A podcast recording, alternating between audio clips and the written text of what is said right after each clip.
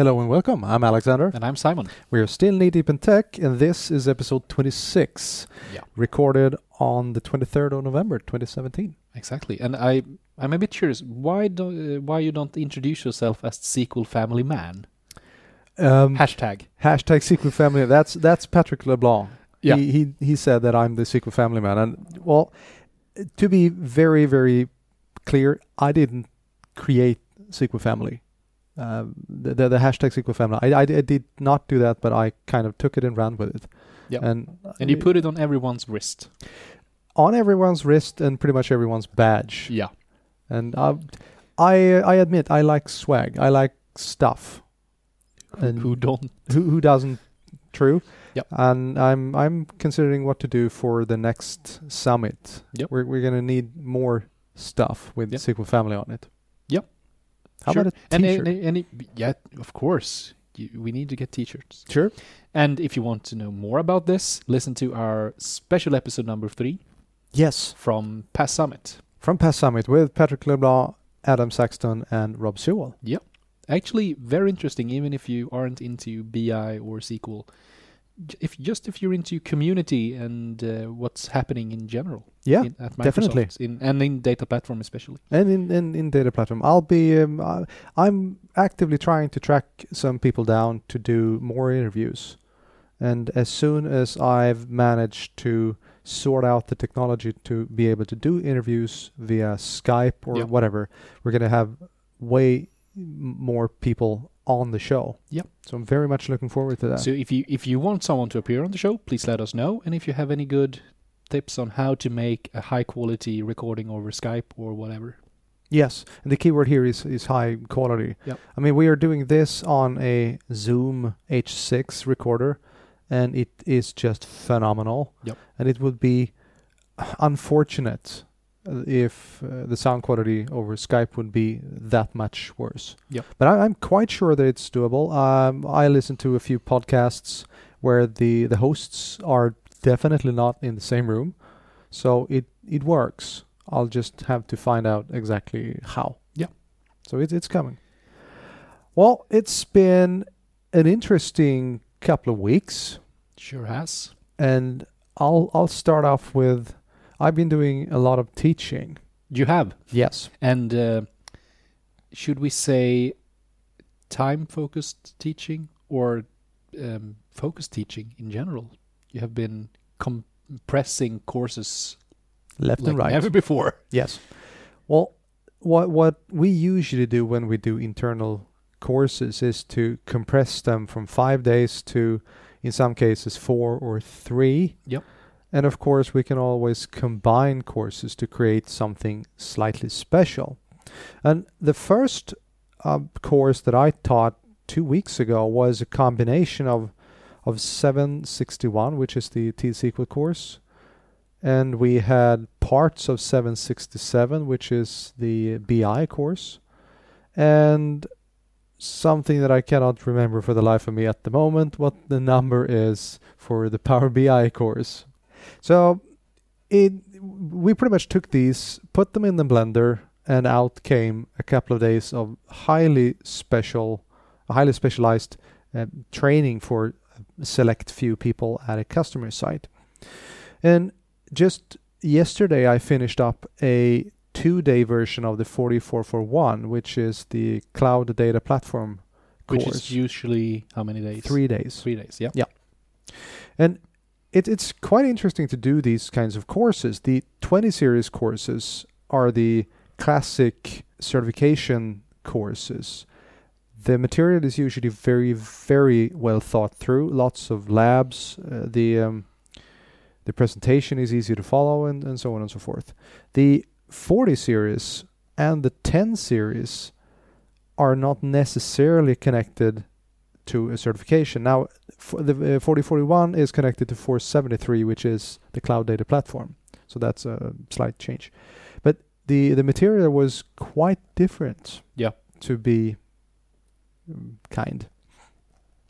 But in, that's in what way? um the the labs were very You had a lot of labs where you were supposed to do the lab by yourself? Like do something you're used to? No, that's the um, That's that's, the the demos. Okay, yeah. and and that's also something I was going to to touch on. The demos on the 20 series is usually very well thought out. You have step by step exactly what to do, when to do it.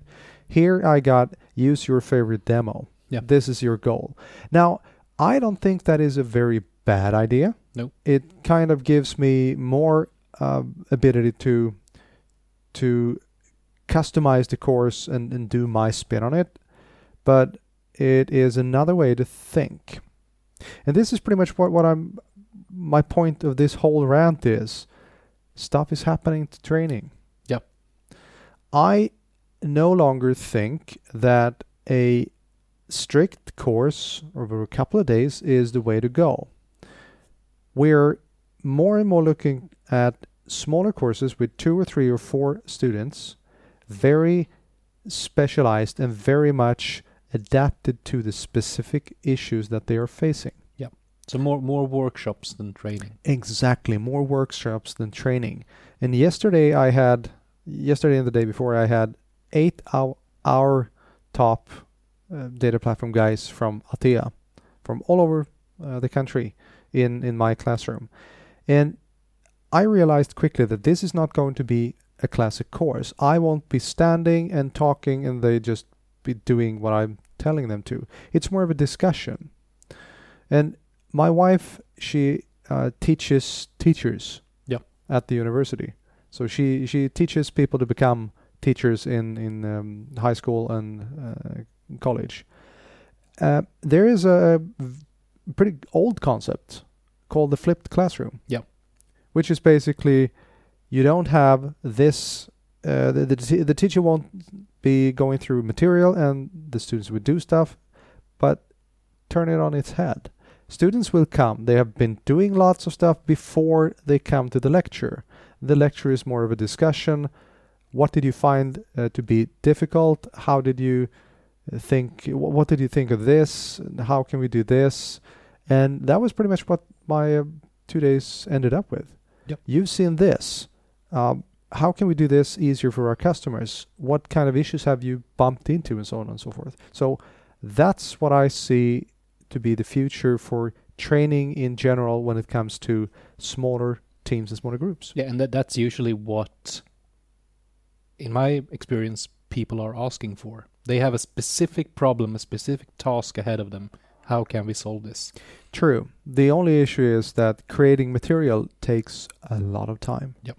And the only way to capitalize on this is to be able to reuse the material. Yep. Which means that it has to be fairly generic. Yep. On the other hand, in the 441 40441 course, there was a few slides were that was completely generic. On the other hand, I spent 30 minutes on one slide. Yep.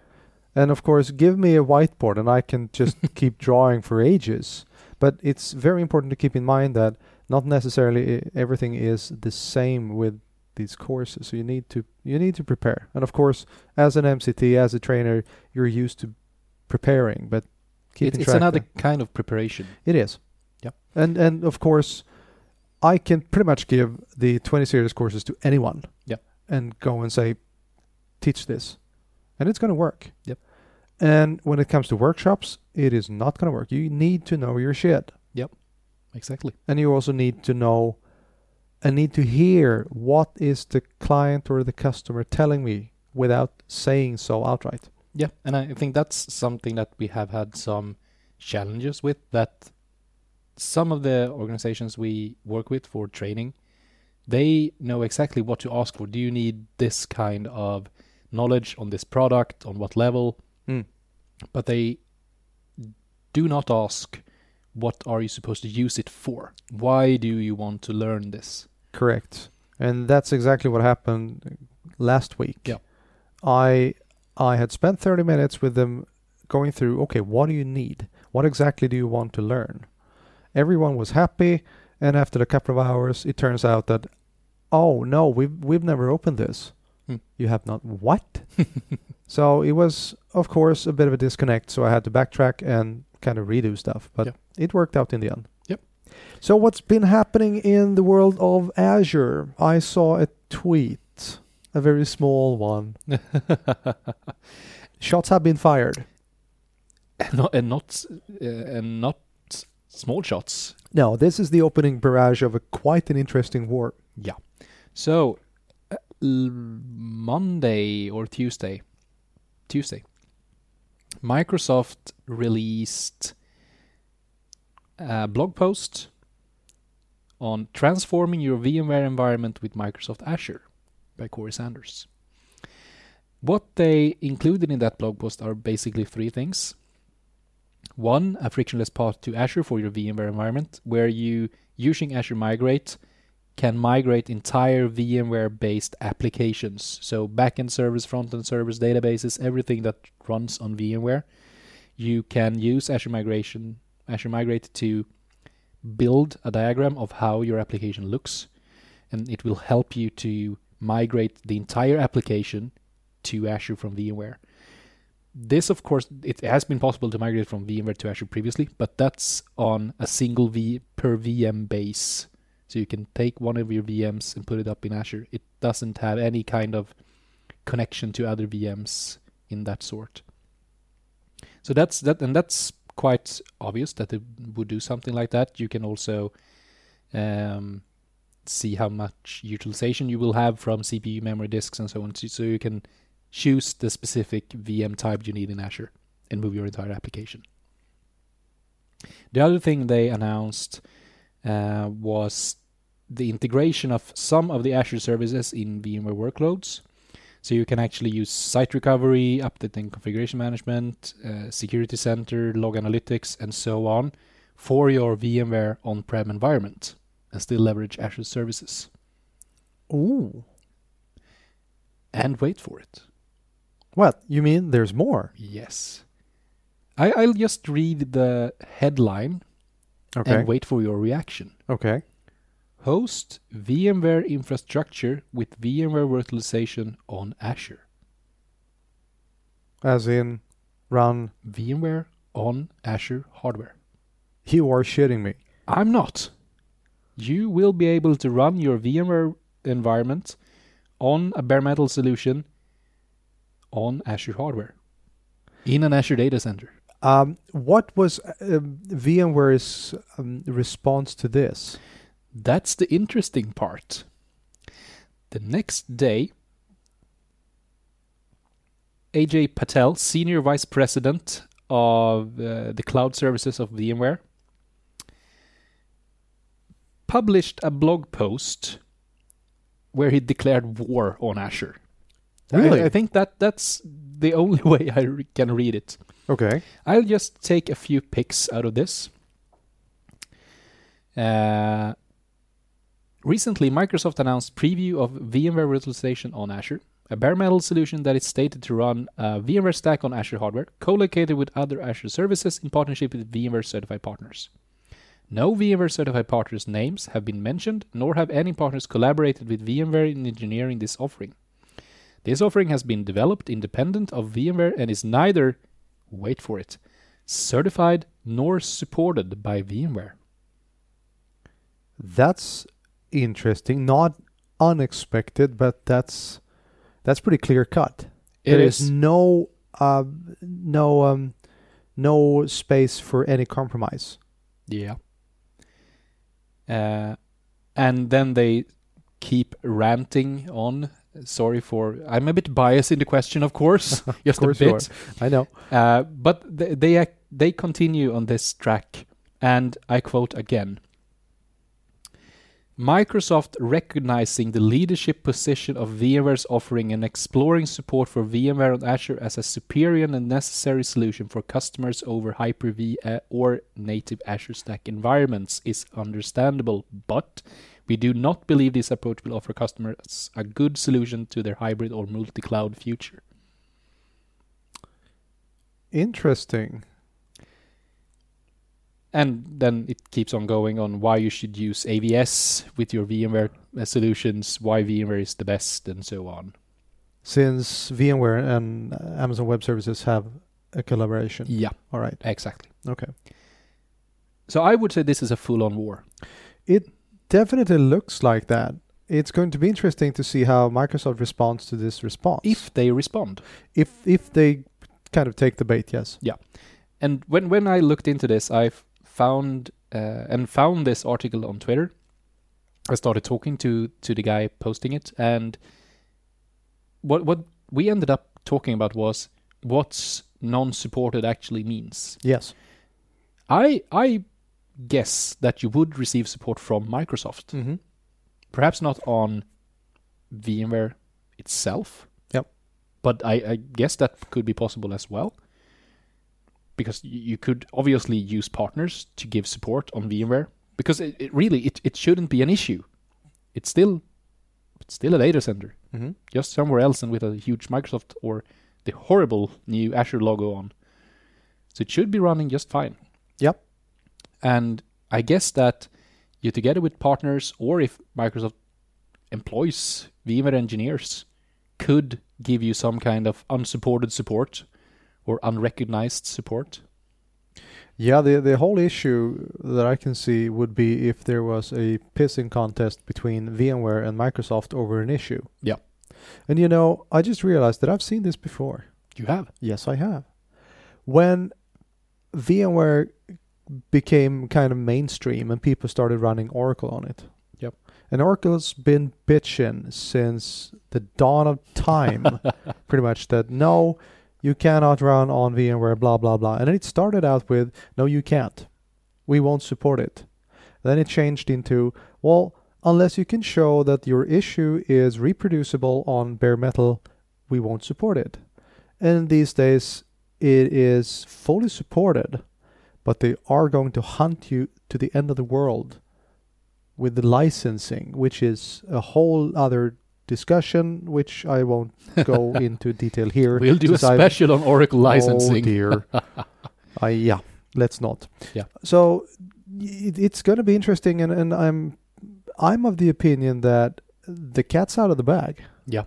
This is going to happen, and I'm quite surprised that it's not it's not been done the other way around. Yeah.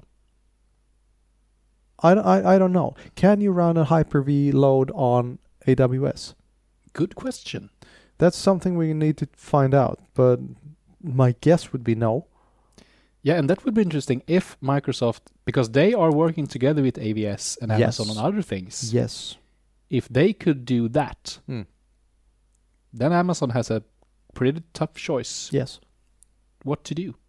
Uh, and I guess Amazon doesn't have tough shows because they could support both, but that would give Amazon a huge um, edge over Azure, in my opinion. Then Sure. you could actually choose whatever you like. Well, Which is pretty much what I'm I'm expecting we're going to get to. But but anyways, this is just VMs. You don't have all the PaaS and SaaS services Exactly. that Azure offers. But still, Yeah. lift and shift VMs without having to d- go through the hassle of, of converting them to, to Hyper-V. Yeah. Quite interesting, and we'll see where it end, ends up. Yeah, and and to be completely honest with this, the reason why Microsoft are doing this is to ease the migration from VMware to Azure. Yes. It's I I don't think that Microsoft sees VM virtualization on Azure as a, an end game. No, no, It- no, no, It's not, just not a way to leverage Azure for the things you can't convert to. easily. Yeah. Yes. No, I, I agree completely. And speaking of, of um, sharing, so to speak, that has got to be one of the worst segues I've ever done. That might be the name it- of this it- it- episode. It, it depends on where you're going. well, I'm going to um, guest users. Guest. Yes, what? Power BI. There's been an awakening. I was about to say there's been a new release. Uh, Again. Yes, but this this time it's uh, kind of uh, mixing up stuff that's been been in Azure for quite some time. Azure B2B. Yep. And now you can grant access to ex- uh, external users to your um, Power BI dashboards and stuff. That's great. It is great, and well, of course there are some caveats, but in general, it is the same technique as in, as used in in uh, Azure B2B, meaning that for all intents and purposes, the the people you share this stuff to is the same as your own organization. Yep. And it's fairly seamless. The way I've read it so far, and I have not delved very deep into the licensing th- scheme of things, but it looks like you need to have a pro license for each and every person accessing it, which is fine. Yep. Which is just fine. I'm not 100% sure how to assign these uh, licenses just yet, but that's just because I haven't poked at this enough yet. Yep. But very promising. Yep. I'm very much looking forward to this. Speaking of this, this is actually interesting. Now, th- you may not be able to answer this, Mhm. but I'm looking at my Teams uh, client at the moment, Mhm. And I'm actually able to add a Power BI tab to Teams. I've been able to do that for a long time, Yes. and Teams supports guest users. Interesting idea. So, and you- you're able to show your Power BI reports in your channel in a team Mhm. and invite guest users. So, my guess, and this is just a guess, is that I have no clue. I started that's thinking actually quite interesting because I'm able to interact with this as I would in any Oh yeah, kind yeah. of. I'm, I'm quite sure that's uh, it looks very much like Power BI embedded. Yeah. But the question is, if, even if you get access to the report, what about the data set? Is the data set shared in the same way? Since you're now in your own. I'm actually in a customer's team site now, adding my own demo Power BI reports. Oops. So I'll, I'll remove that. Yep. But that's we need to toy with that. Yep. Because that's a, a good use case as I see It it, is as a, well. a good use case. And how would you go about handling licensing? Exactly. Yeah. Because you, you can invite anyone outside of your organization to a team site. Yep. And in, in that case, Yep, we're going to look Yeah. at that. Yep. We're going to look at that and follow up. interesting scenarios. Definitely. Oh, can I say uh, something more with Power BI? You're always welcome to talk Power BI. Yay! Yay. I was sitting in Erik Darling and, and Brent Ozar's pre-con at PASS Summit. Yep. And they showed a new thing, which is visualization of the output of the sp_BlitzFirst uh, store procedures. That's part of their um, toolkit, so to speak, the first responder kit. Yep. And it produces a crap load of very interesting output. But what they've done is to create a Power BI uh, report that parses this data and Yep. does a, a Power BI dashboard of it. That is huge.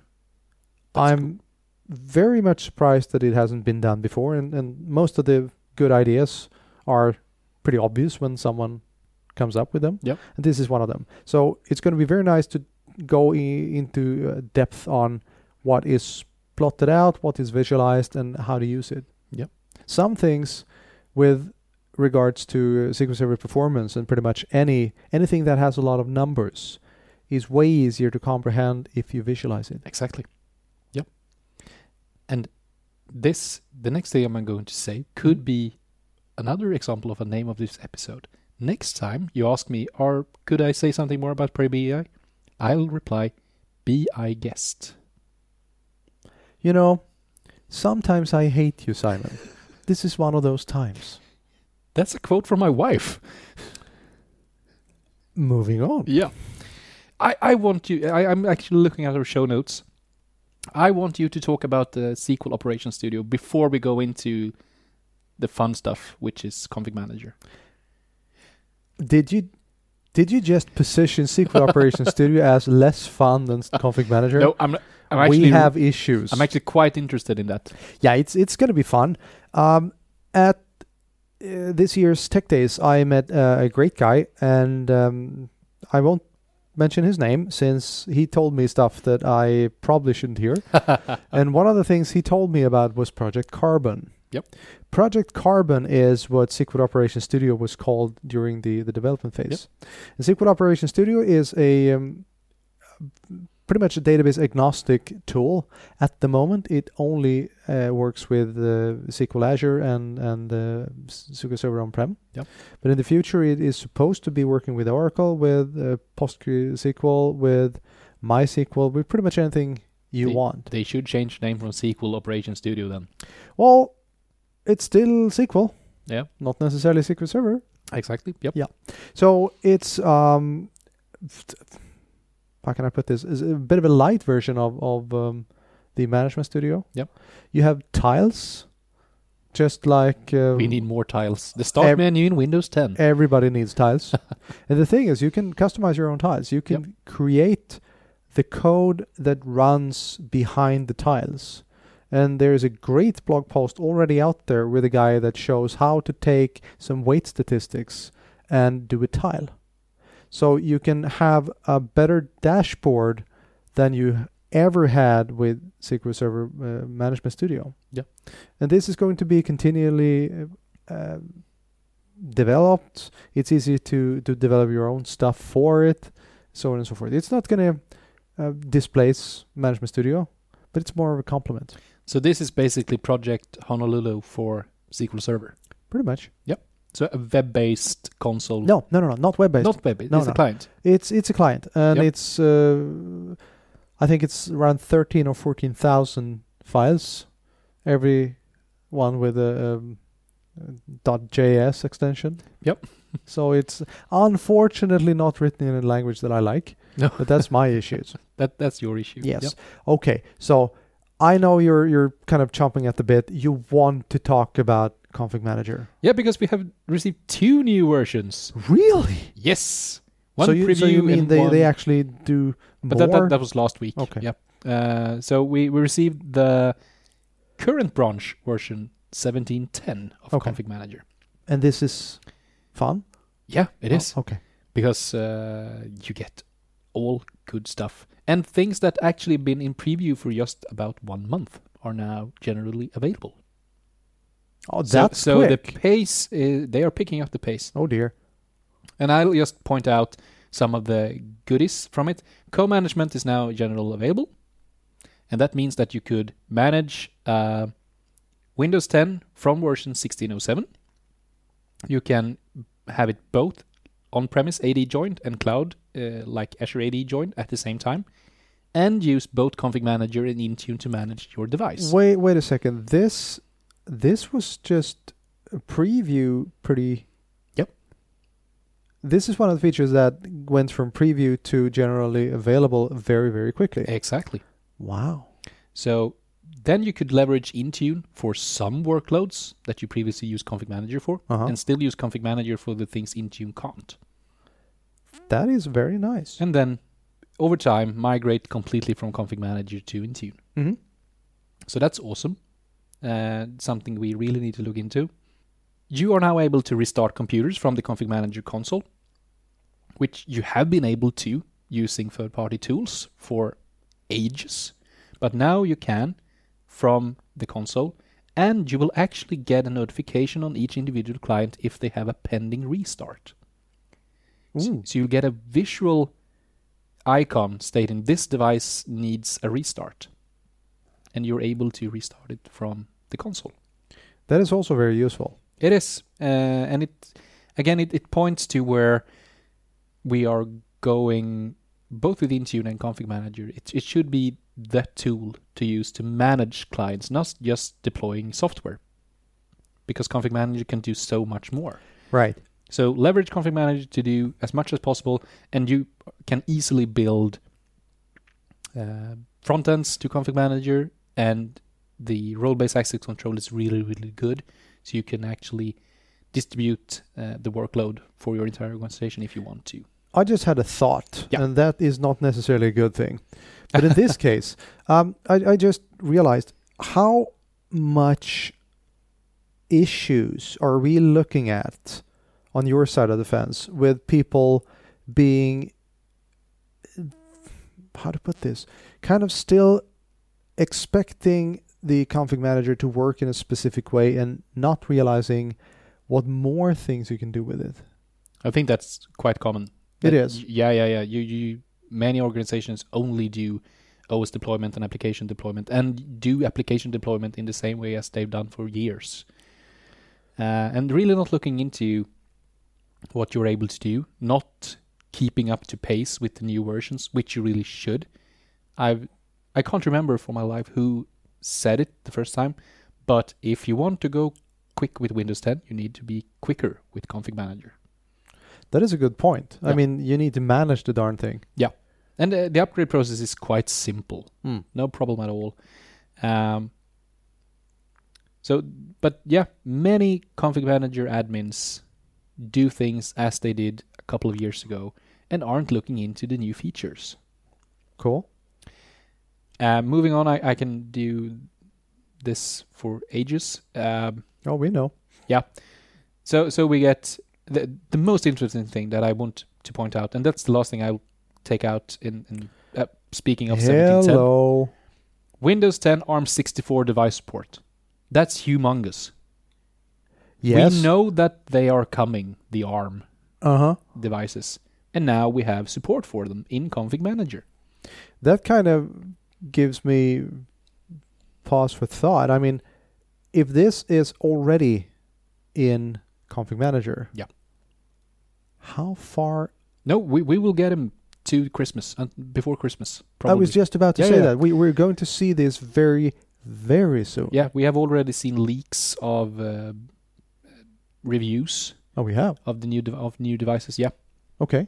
uh, and and And Oh. remind me, they they are completely compatible in every Yeah. respect. they should be. We we haven't seen an actual finalized product Okay. yet, but the the test the tests they are doing in the reviews they they are x86 based, And you have about two weeks of battery time. kinda, because uh, as far as I've read, uh, when using the Qualcomm 835 CPU, which is the one they are supporting to classic Snapdragon. The newest Snapdragon, Sure. yeah, but but a Snapdragon, Yeah. uh, they get not as good performance as you would have liked to. All right. uh, compared to uh, a low end Intel or AMD CPU. Okay. But again, you get like days of battery life. So it, it I don't see ARM based devices today replacing a work uh, like a heavy duty uh, workstation laptop, but they could replace so many cheaper products. You know, I just had another brainwave. Yeah. Picture this: you have your tablet. Yeah. And in, instead of uh, take a Surface Book. Yeah. And instead of keeping the GPU in the base Yeah. and walking away with the the screen, put an Intel processor in the dock or the base or whatever, and have an ARM processor in your tablet stuff. So when you go on the train or whatever, you can work with your ARM stuff and you just put it back in the dock and you have the power of a classic x86. Yeah, so that's basically wh- what you do with GPUs today. Mm. So, and I now when you say it, I I can't remember where I read it, but I, but I think there are those kind of devices today. Really? Yeah, I'm not 100. I need sure. a new toy. Yeah, we always need new toys. If we have a 55-inch toy standing just beside us, we have received our new Spark board, Yep. uh, which we will talk about another time. When it's actually working. Yeah. Yeah, so so many amazing things there, and we also got last week a new preview of Config Manager. So we get 12 previews each year and three uh, CB releases. Um, so we get a bunch of stuff, uh, lots of things with nested tar- task sequences that you could start a task sequence from a task sequence. Yep. Uh, allow users to interact when installing an application as a system. Oh, That's quite awesome. that could be useful. Yeah, and it will mi- uh, minimize the need of application packaging because Oh, then yeah, you yeah. can do your settings as Yep, you like yep. during setup if you like to. And we get a number of new compliance options. So for a Windows 10 device to be compliant, you could require it to have its firewall on, uh, UAC, uh, Windows Defender. Defender, real-time protection, Builds. valid builds, and so on. Nice. That is useful.